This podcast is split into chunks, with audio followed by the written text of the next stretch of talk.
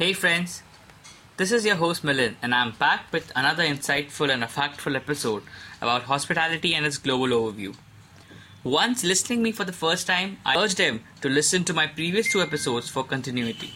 It's like you all are watching Friends, even if you don't watch it in sequence, it's still insightful and fun.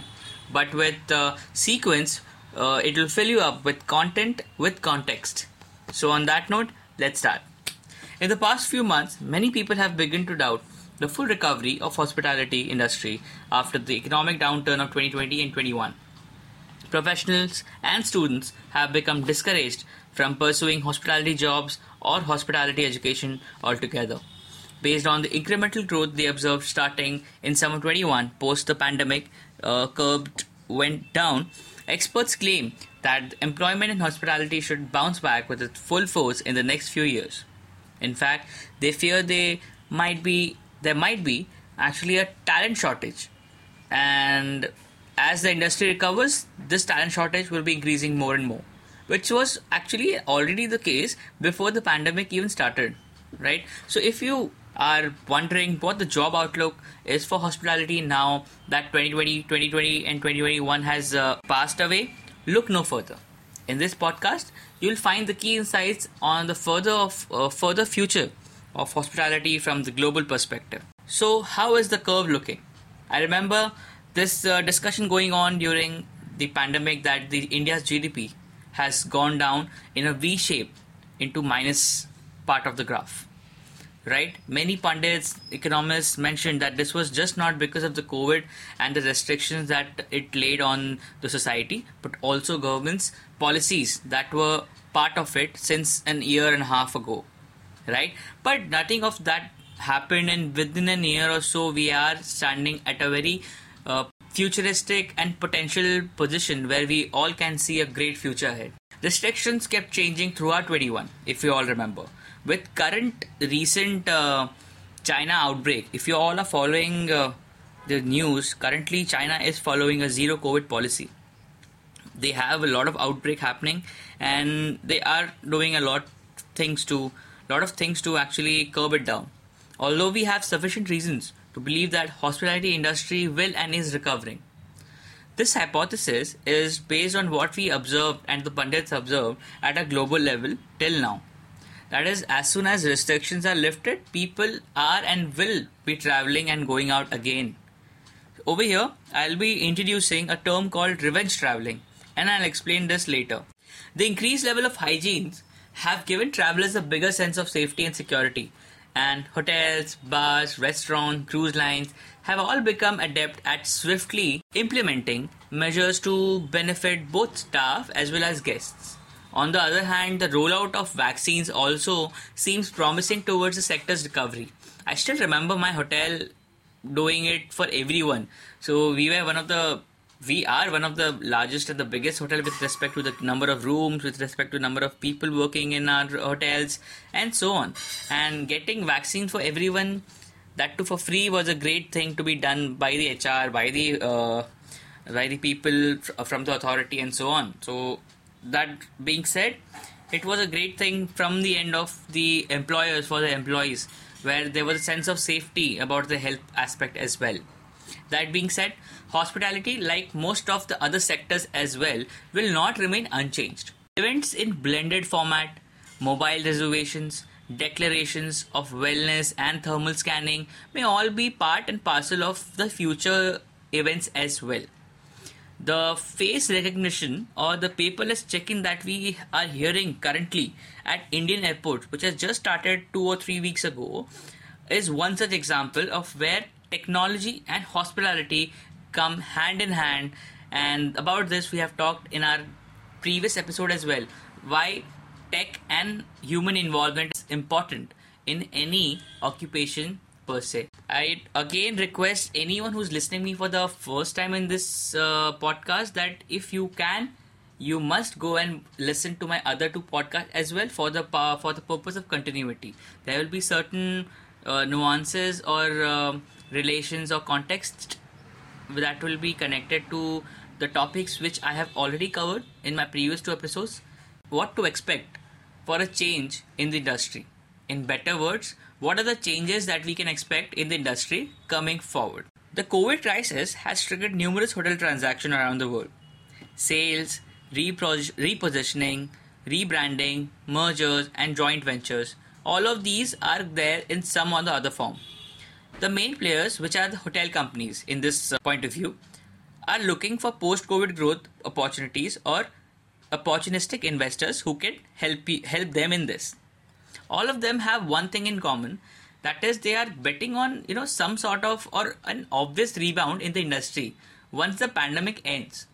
While the most optimistic hotel industry professionals are expecting to go back to a pre-COVID level in terms of business by 2024, the wisest are betting on that year 25. So let me give you a simple analogy which might be funny. It's a large joint family analogy, and I have done this myself. What I'm trying to tell you here is, imagine hospitality as a big large family. They all were working together with different families in different stratas of the society. One was entrepreneurship, the other family was hotel industry, the other was the flight crew, the other was the cruise line, other was elite butlers, some people were housekeeping, some section of the family were F&B specific and so on. And when there was adversities, when there were difficulties against the entire family, they all came together and started doing things together. And that brings us to the point or an example of Tata's.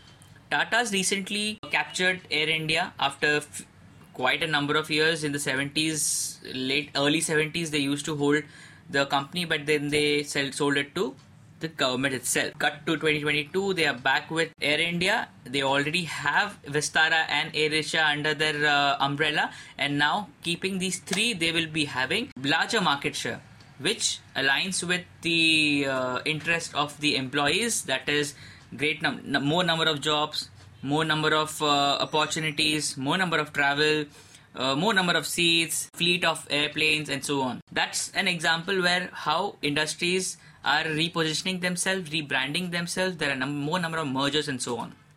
What's further which is going to change? Leisure hotels. These hotels will be the quickest to go back on track. Once the pandemic is behind us, I have given you an example in the previous episode as well, where we are on the verge of seeing parallel and back-to-back marriage and ritual ceremonies happening in the country as well as in the world. This season, as we call it in the industry, the season is yet to take the uphill, but is still on the very positive note, where we see after a gap of 3 years, I probably say, that we have people coming in for good amount of rituals and marriage events and are spending over it. Moreover, many people have been saving their money during the COVID crisis and want to revenge travel. Here comes the term which I mentioned, meaning they see traveling as a way to forget the past restrictions. Whatever adversities, dukh dard and restrictions they faced in the last few years, revenge travel gives them that rabbit hole release that they are looking for to reclaim their freedom. Next, lifestyle hotels, which represent an alternative to traditional luxury hotels, are very popular among the new generation, are also likely to become as popular as they were before COVID appeared in our lives. On the other hand, the hotels targeting a business clientele will have a harder time. The crisis has shown their clients that there is more to or more than just face-to-face seminars, physical seminars, training session and budget meetings. Remote work is here to stay, and it requires less business trip as well. That's the funny part. Technology, both cheap and effective, is doing wonders, for remote communication, management, etc., and for the bureaucrats of the industry. But I would strongly like to disagree with the statement which I presented to you just now purposely, and what I found is this, because the same hypothesis has failed in some other industries as well. Example, IT industry. It includes your IT big shots, specific tech companies or entertainment companies, edutech companies, startups, etc., which are on the verge of crash. Loads of online advertising capitals, which were set by advertisers to advertise themselves on the platforms such as Google, Amazon, Apple, Microsoft, in our country like Byju's, etc. Hence, we saw mass layoffs from these companies as a current trend. The example of Twitter, example of Byju's is not hidden from anyone. Twitter is an global example, Byju's is an Indian example that we can see. What else is important or is going to change? Customer behavior and expectation. We need to understand, we are a service-based industry. A service is specifically offered to a set audience of diverse demographics. Hence, if the nucleus is disturbed, then the entire structure cell is going to be. In my opinion, people seem to have been pushed to reconsider their priorities. Things which at one point were considered essential took a backseat for many. In fact, studies show that consumer spending on discretionary items like traveling, eating out, entertainment would stay low, and focus would be to stay on the basics like groceries, internet, mobile services, and day-to-day shows. This indicates that there is still time for the hospitality industry to reach its glory to the pre-pandemic times. Similarly, those businesses that depend on travel and tourism sector are likely to suffer the lull. A similar sort of hard strokes are marked on trusts of the customer, on our products and facilities, hygiene factors, defining customer expectation, and at the same time engaging them while keeping the social distancing norm. So that is that nowadays we call it as the new normal, the new norm. So we need to create memorable stays and supersede customer expectation at the same time while keeping the safety norms at place. So that brings us an extra element of trust deficiency, or there would be much harder things to be done from our end to please or actually give an experience that the customer is looking post the pandemic. As far as I see, our work in as the industry pillars just gets tougher. But my friends, there's a saying about it. When going gets tough, tough gets going. So on that note, what I'll do is, I'll also explain you something for those people who stay on the other side of the table. That is, who are always on the side of the giving side. That is, the employees. The pandemic has impacted the view people have on their work-life balance. We have discussed this in the first episode as well, Answering All the Whys, where we talked about how the work-life balance could be addressed by the industry pundits and stalwarts. For instance, hotels, restaurants have been experiencing many difficulties in rebuilding their teams for some time now, due to current shortage of the staff within the sector.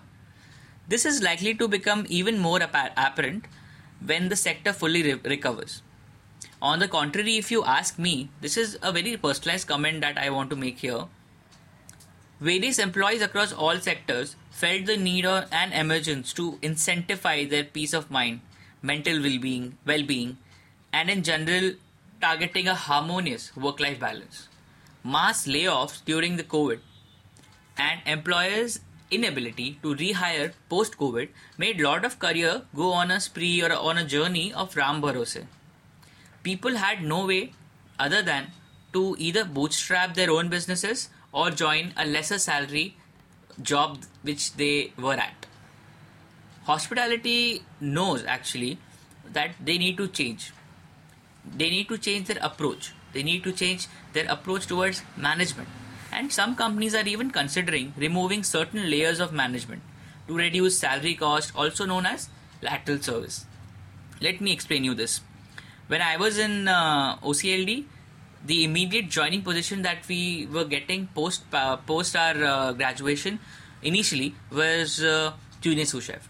But whilst we were graduating, the junior sous chef designation was stripped off and we were given a direct and a specific designation of sous chef. Now what this did was it deleted or stripped off one entire designation from the company, from the brand. That means all over the brand you won't find junior sous chefs. You will find senior EDPs, kitchen executives, and then straight away to sous chefs. So that was a great start for the career. If people are from OCLD or from the EDP section. But on the same hand, we also need to understand that what are they targeting at. The companies, they will then hire other employees and give them more training so that they can perform more tasks and assume more responsibilities. In the end, these fewer hires will enjoy higher salaries, which will make the position more attractive. So that was some insight into what are the things that is going to change in the industry from a larger perspective or a larger point of view. But this question still remains that is hospitality still a good career path or not? Even though the future of hospitality will be heavily influenced by many factors, it definitely, in my opinion, remains a rewarding career path.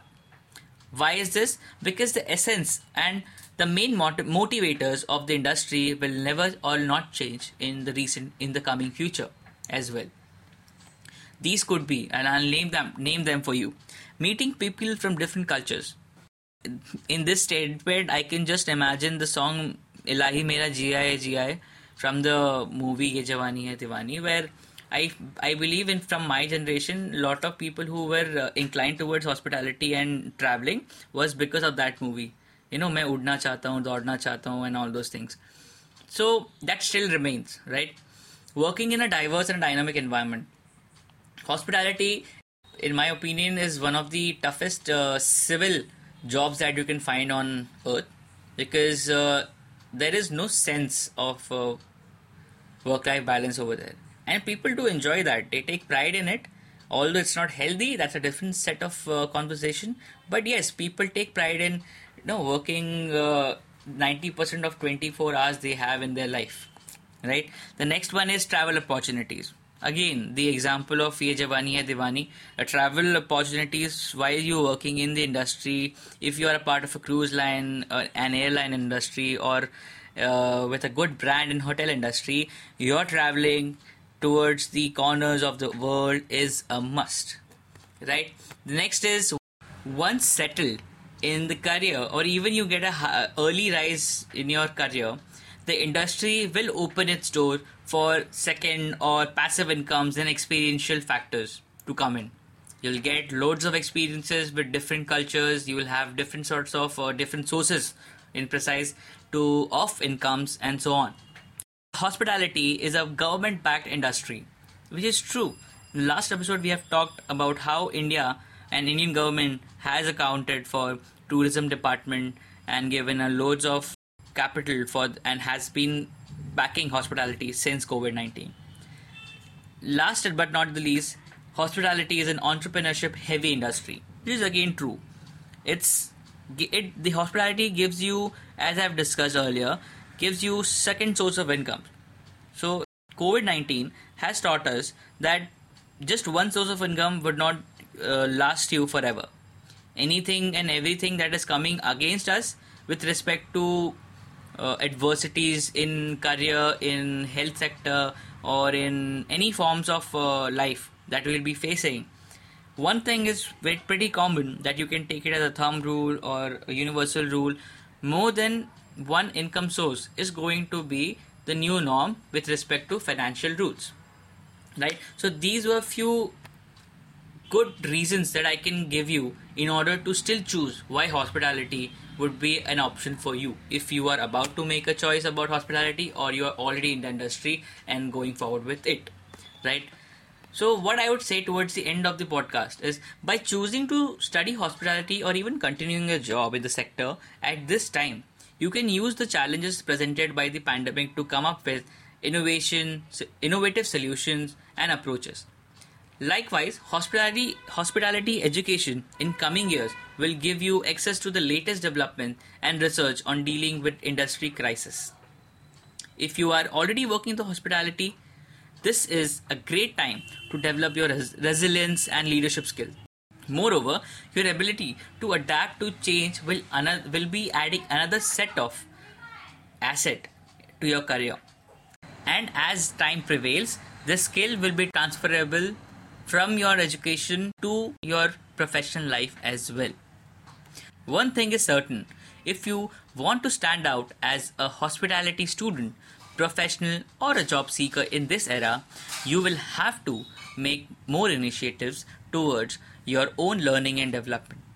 This also means that you need to understand which trends are shaping the hospitality industry, since they directly influence the hospitality education, jobs, and your personal skills.